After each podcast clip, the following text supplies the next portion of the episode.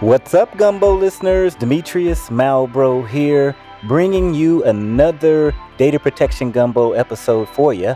And today I have the pleasure of speaking with Diana Kelley, CTO and founding partner at Security Curve. Now, Diana has been in the industry for over 30 years. She fell in love with tech by exploring the DARPA net in the late 70s. Yes, I did say DARPA net before the internet. Now, she enjoys giving back through volunteering and mentoring and lives on the East Coast in New Hampshire with her spouse, two hyperactive dogs, and two barely active cats. That's funny. So, Gumbo listeners, Diana drops some serious knowledge around ransomware, zero trust architecture, and provides some tips on storing and protecting data in the cloud. So, let's get right into the episode. Welcome to Data Protection Gumbo, Diana. How are you today? I'm doing well, Demetrius. How are you? I am fantastic and excited to have a security type conversation with you today. Can you tell us a little bit about Security Curve and also why why you founded the company and what types of issues are you trying to address? Yeah, so we're a small uh, security consulting company that was founded 17 years ago, although I haven't been doing it full time contiguously. So throughout there, I've done things like I was the cybersecurity field CTO for Microsoft for a number of years. I was the global executive security advisor for IBM Security. But my real love is actually doing the work that I do at Security Curve because it can be very focused to the customers instead of having to try to have a solution that's going to fit for everybody. Security Curve is a small company, but we can work with very large customers on very custom solutions. And over the years, what we do and provide has changed as what the market needs have changed. And currently, what's of most interest to our customers is high level executive advisement. So, speaking with the CIO, the CTO, the CSO, and the CISO about their strategies and providing long term ongoing guidance, and also uh, working on assessments, working with companies about their security posture and helping them understand where maybe some of their, their they could be shored up and improved. Okay. So, so you have a lot of conversations with with IT executives like uh, chief information security officers and CIOs. I, I guess a question I would like to know as well, since I'm not privy to to have a seat at the table at the moment, what what are some of the conversations that that you are having with, let's say, a, a CISO in in 2021? Where, where is the conversation going? I know it's security focused, but what specifically would would you have a conversation with them about? Yeah, and it, it's going to depend a lot on the maturity of that company, the size, the sector that they're in, but there are some kind of overarching themes. Uh, one is having gone to fully remote work, and a lot of organizations are almost fully remote work um, in 2020 because of the pandemic. Taking a look at the architectures and the approaches that the companies had in place, and what's going to, you know, what needs to stay and what may be reassessed after the pandemic hopefully is contained. So things like um, uh, just a really simple one is VPN architectures. So many companies had had VPNs, but they were set up for um, mobile work, not remote work. And what I mean by that is that the mobile workforce is you, you probably have this set number of people. They're very often you're very mobile people, your sales force, and you expect them to come into a headquarters or a building regularly. Well, with the pandemic and fully remote work, there's no opportunity for those people to go on site. And suddenly it's not just the sales team, it's everybody in the organization. So an old uh, VPN model of sending everybody's traffic back through to the corporate headquarters where there's a VPN server and then sending all that traffic back out into the cloud just didn't make sense as suddenly everybody was remote. So companies are looking to more modern VPN architectures where you find that point of presence within the cloud itself. So it's those kinds of things that they're looking at how digital transformation accelerated and how the security aspects have to accelerate with that. So that's a big one. So another big aspect is that budgets have gotten very constrained because there's a lot of uncertainty about how the pandemic is going to impact different sectors and organizations long term. So security, which is always kind of the, the group that's asking for more money than they can get, well, pretty often. This is now exacerbated in 2021 with the, the budgets, and so the, the teams are being asked to do, as usual, do more with less, but it's you know fewer resources and resources that have had to get um, re appropriated in order to respond to some of the um, the work and the needs of the organization. So that's that's another big one is as how do we continue to do more with less in security going forward. And then I would say the last one is sort of connected to both of those, which is that the the rise of wanting to look at zero trust architectures for security instead. And that's again, it's kind of more modern. It fits into this very cloud-based approach and organizations are trying to get a handle around how what does this look like so cios and ctos and cisos working together to figure out what that's going to look like throughout their their organizations okay so zero trust that's it's not a term i guess we hear often in the backup and recovery and data protection industry i i have an idea what it is that you're you're not trusting anybody to access your systems and you're probably implementing things like multi-factor authentication and who knows i guess you know all the different types of things that you can implement to keep people out of your systems and how to track them and how to make sure only people have access to the things that they need to have access to and nothing more. What is zero trust? no, you're spot on. That's really that's the the crux of it. It's first of all, it's not a product, which uh, is a, a, good thing to remind people because there are some companies that go out and essentially say we have one one you know push one button and zero trust is everywhere. It's an architectural strategy and approach. So it's a number of different products and a number of different solutions can get the company to what is zero trust for them. But the core tenet of zero trust is to move past our old thinking of as soon as you've authenticated into a network or a system or a device, you're totally trusted. Way, way back in the day, we used to call it the Mallomar approach to security because the hardware and the edge, you know, on the edge of the firewalls was nice and crunchy to keep people out. But once you were inside, it was soft and gooey because you were completely trusted. And now we're saying there is no complete trust. Just because you've gotten into the network, that doesn't mean that I'm going to trust that you can get to this database and to this mail server and to this backup server, for example. I'm going to have to, I'm going to authenticate or re verify you consistently throughout the process. That doesn't mean, the reason that you also, you often hear it referred to as, as verified and not authenticated, it doesn't mean that people are going to have to enter in passwords every 30 seconds because none of us would, could be able to get any work done. But it does mean that there are assessments and monitoring throughout all the access within that system, whether it's cross cloud, hybrid cloud, all of the access points.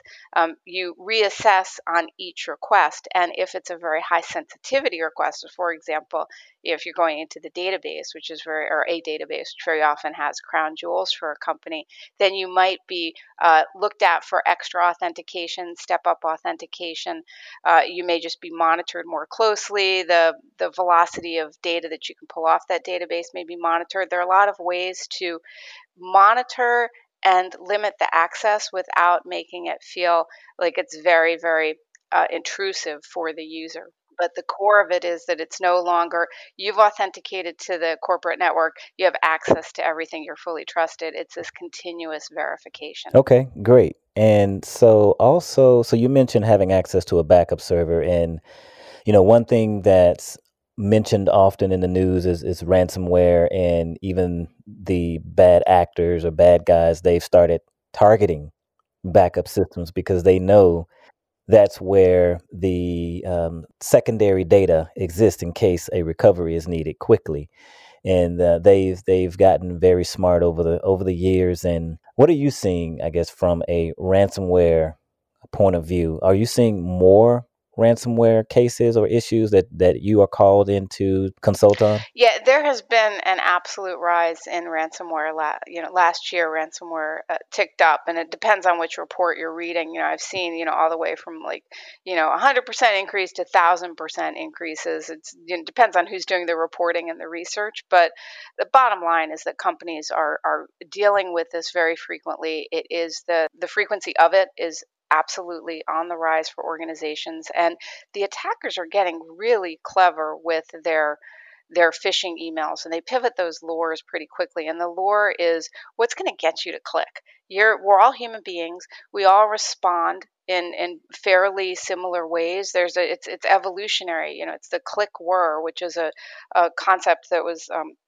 first introduced by uh, Robert Cialdini, who is a professor of psychology, and he wrote the book on influence. And it's, it's a fantastic piece. And although it's about marketing, it's really good for those people in security or in technology to take a look at because it helps to understand why people do things. And when you understand that, and then you look at what the phishers are doing, they sure understand why people do things. And we we use this click whir response, which is in order for us to get through our day, we have to kind of just make these sort of like leaps of faith in our brains. You know, just like if you've ever been driving and you go on autopilot, that's your own click whir coming in because you know this is how you drive to work every day, or maybe you used to, and now it's we're going to the grocery store.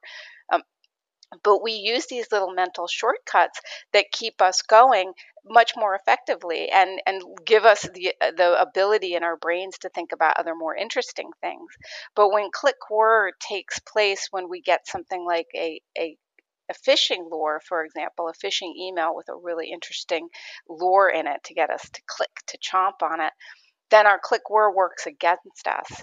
And uh, some of the, the dimensions of that would be things like time we're we're very hardwired as human beings that when time is running out we want to respond. You know there's this whole concept of scarcity you know it's like and you see it it's, it's in our lives all around us. Every time you see a, a shopping channel it says we only have four of these left. Shop now right?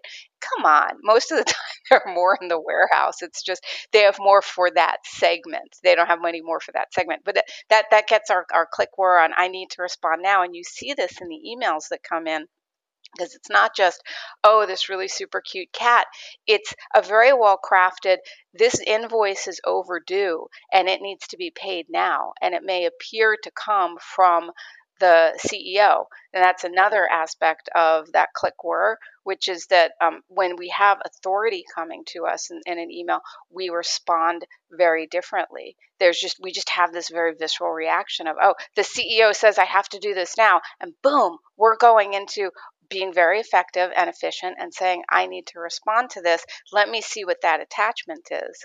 So that's what the attackers are. That's how they've, they've changed a lot of what they're doing is that they, they looked at the, they've pivoted the lures to make them more attractive. And last year, they were very much around things related to the pandemic, whether it was how to get your stimulus check if you live in the United States, to information on here's where you can get the vaccine or you know early on a lot of it was just about what is this thing? and you know what's the fatality rate? and things that we were just so anxious about.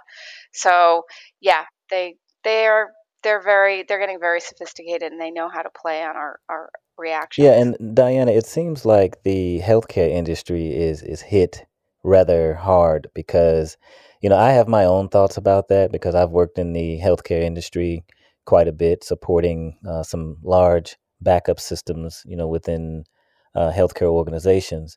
And I know I see some antiquated systems, and they're not always patched uh, at the highest level, and they may not be running the latest and greatest, you know, code of that particular software, or they may even have their own proprietary um, software that was written to do something special, you know, within their environment.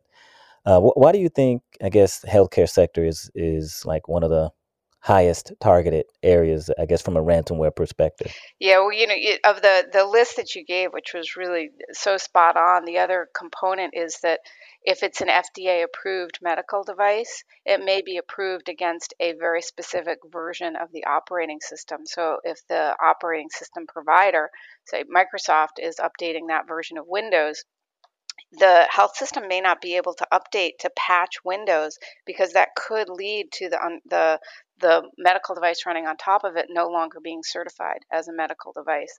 So that is some tricky tricky stuff for you know which you really you start to feel for anytime you work with companies i'm sure you feel this too you, you know when you read some of these headlines that are like basically why are companies so dumb? Why won't they just like take the you know you know that the reality on the ground is it's a very complicated kind of set of interdependent interdependencies in, in large networks. But so at, looking last year at what was going on with a lot of the ransomware attacks it, it why healthcare in part because attackers have been getting into organizations for a long time and instead of just launching an attack when they get in very often they just quietly sit there and look at the at look at the activity look at a good time basically to attack. This is actually one of my concerns with the SolarWinds breach is that i think that there may be if for companies that don't do a complete rebuild of their networks and servers, I think there may be persistence from these these threat actors within networks as they quietly observe and, and perform reconnaissance.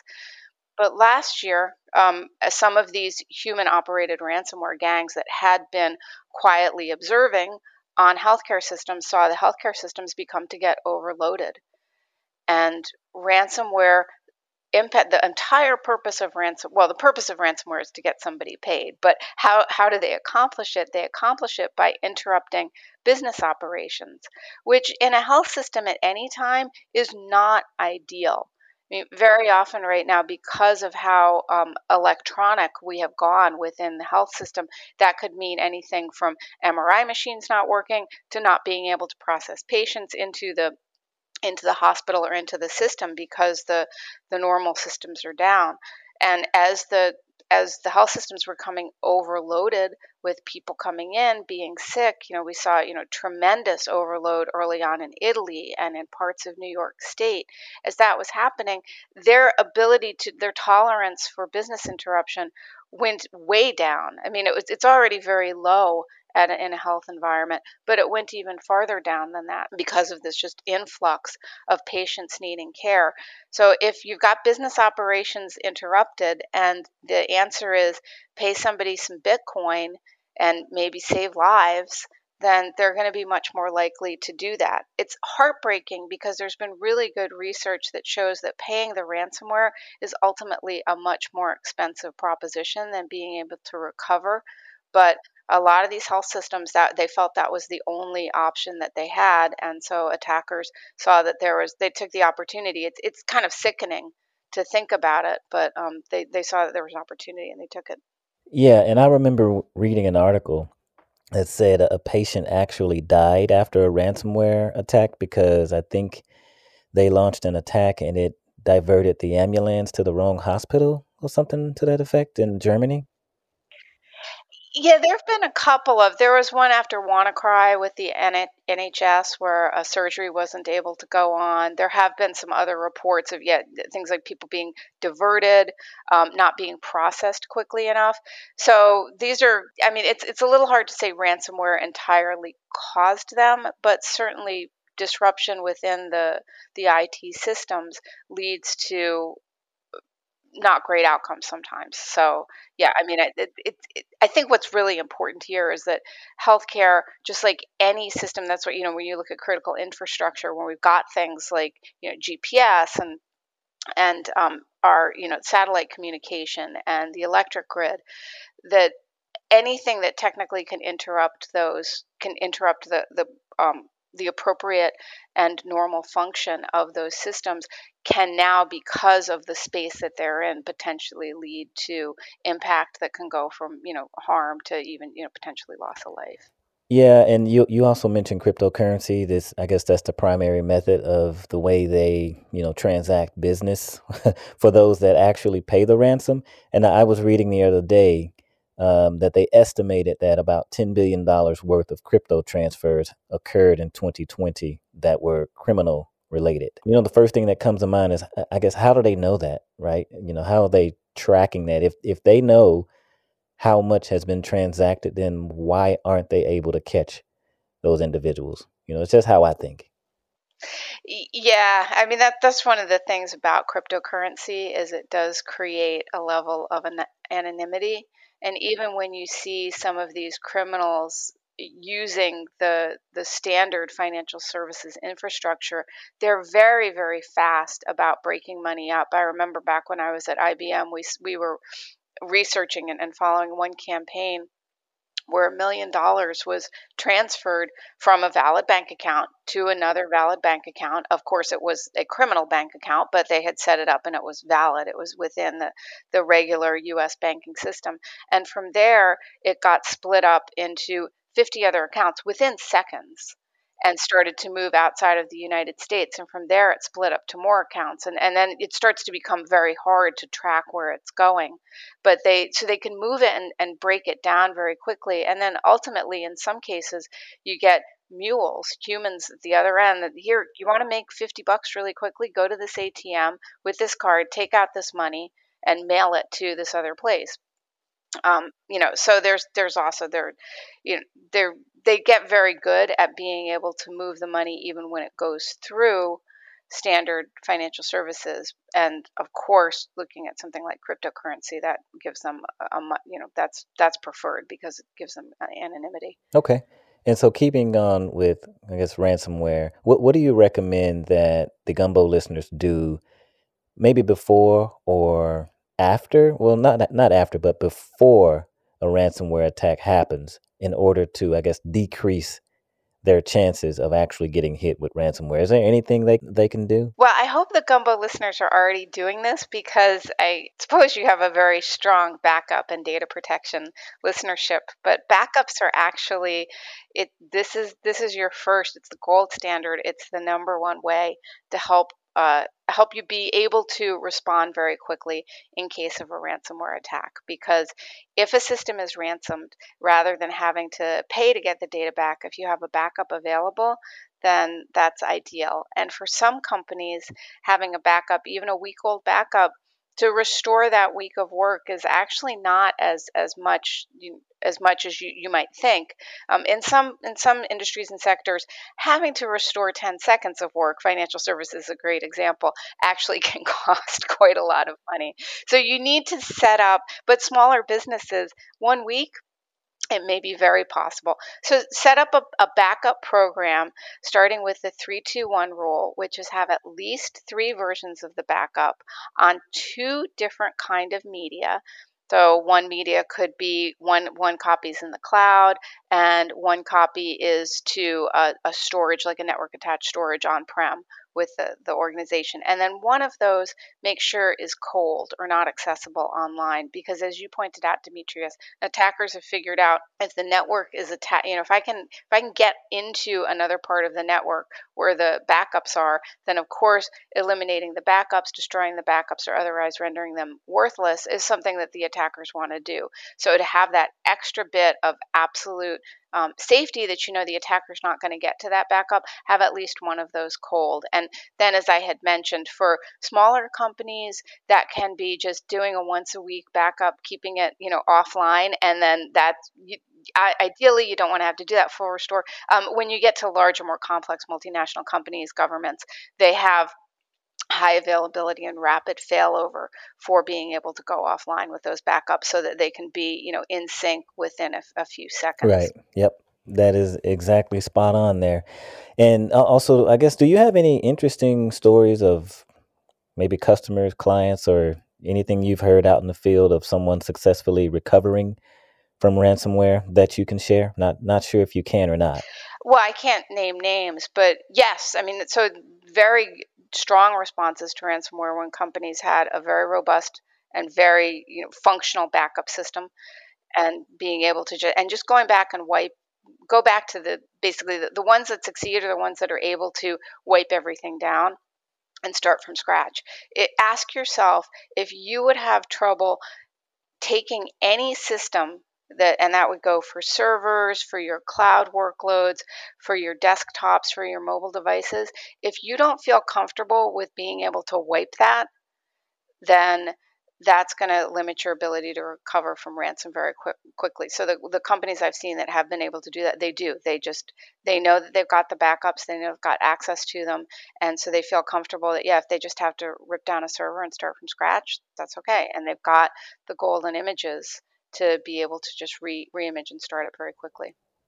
Okay, and since you also have tons of conversations with high level executives like CISOs and CIOs and CTOs, what what is like that one piece of advice you would give them just from a security perspective of something that they absolutely have to be doing in 2021? Yep, the backups. backups are really okay. It is it's it's truly having a strong practiced backup is is critical. Um, don't give up. Don't let the attackers weaponize fear. So that means training people. Sometimes I'll hear executives feel like, ugh, you know, people are they're always going to click. hmm Well, no, we can learn. Um, so keep keep teaching us and, and and don't give up on that that security awareness training.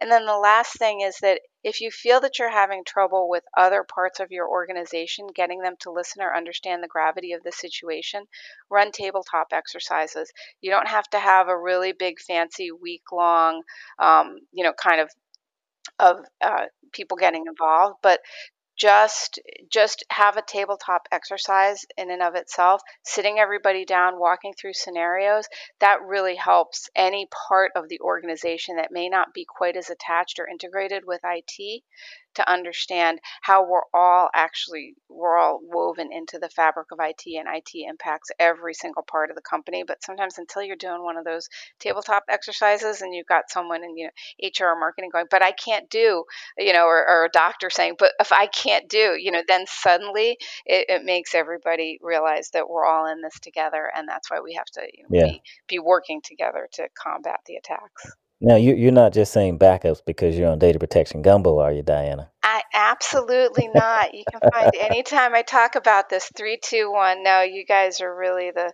the the backup strategy is is so much the foundation of a strong and resilient company. Yeah, I thought you were gonna say like your front end system, make sure you have this super duper AI ML detection system, you know, in front of your network that, you know, screams and lets lets everyone know know that there's some something happening, someone on the network that shouldn't be there. But I'm sure you recommend that stuff too. But Yes.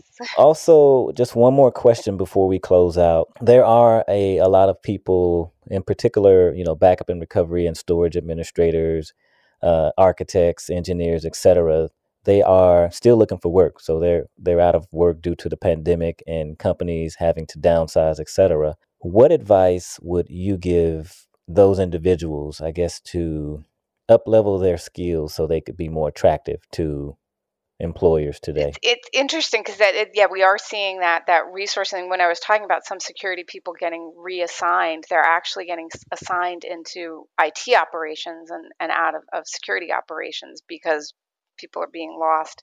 Um, uh, for for backup admins, for for the the storage admins, you're you're well connected to security in the sense that you've got that backup that backup experience which is such a critical part of a strong resilient organization but you could also take that one step further and look at if you're interested in skilling in one of the big growth areas in technology because to be a backup administrator, you have to understand so much about technology. So don't sell yourself short that you're in one area, right? You can expand this out into these other kind of hot aspects of tech.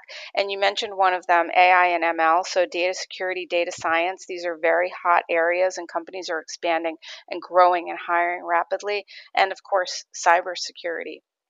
You can take a couple of courses at a at a well-known institute like a SANS, or um, get certified with something like the CompTIA Security Plus to get a feel for if you really like doing that kind of work. And then um, in security, now you've got the the backup experience, but you can also expand that out into doing you know threat hunter, forensic, and other um, IT analyst kind of kind of positions. And you know what? I before I let you go, I just remember that I didn't mention cloud at all. and I want to get your take on the notion that some people in the industry are still saying that cloud is not secure. What do you think about that? Is it more secure now, or is it less secure, or what? What are your thoughts there? The cloud is as secure as you make it.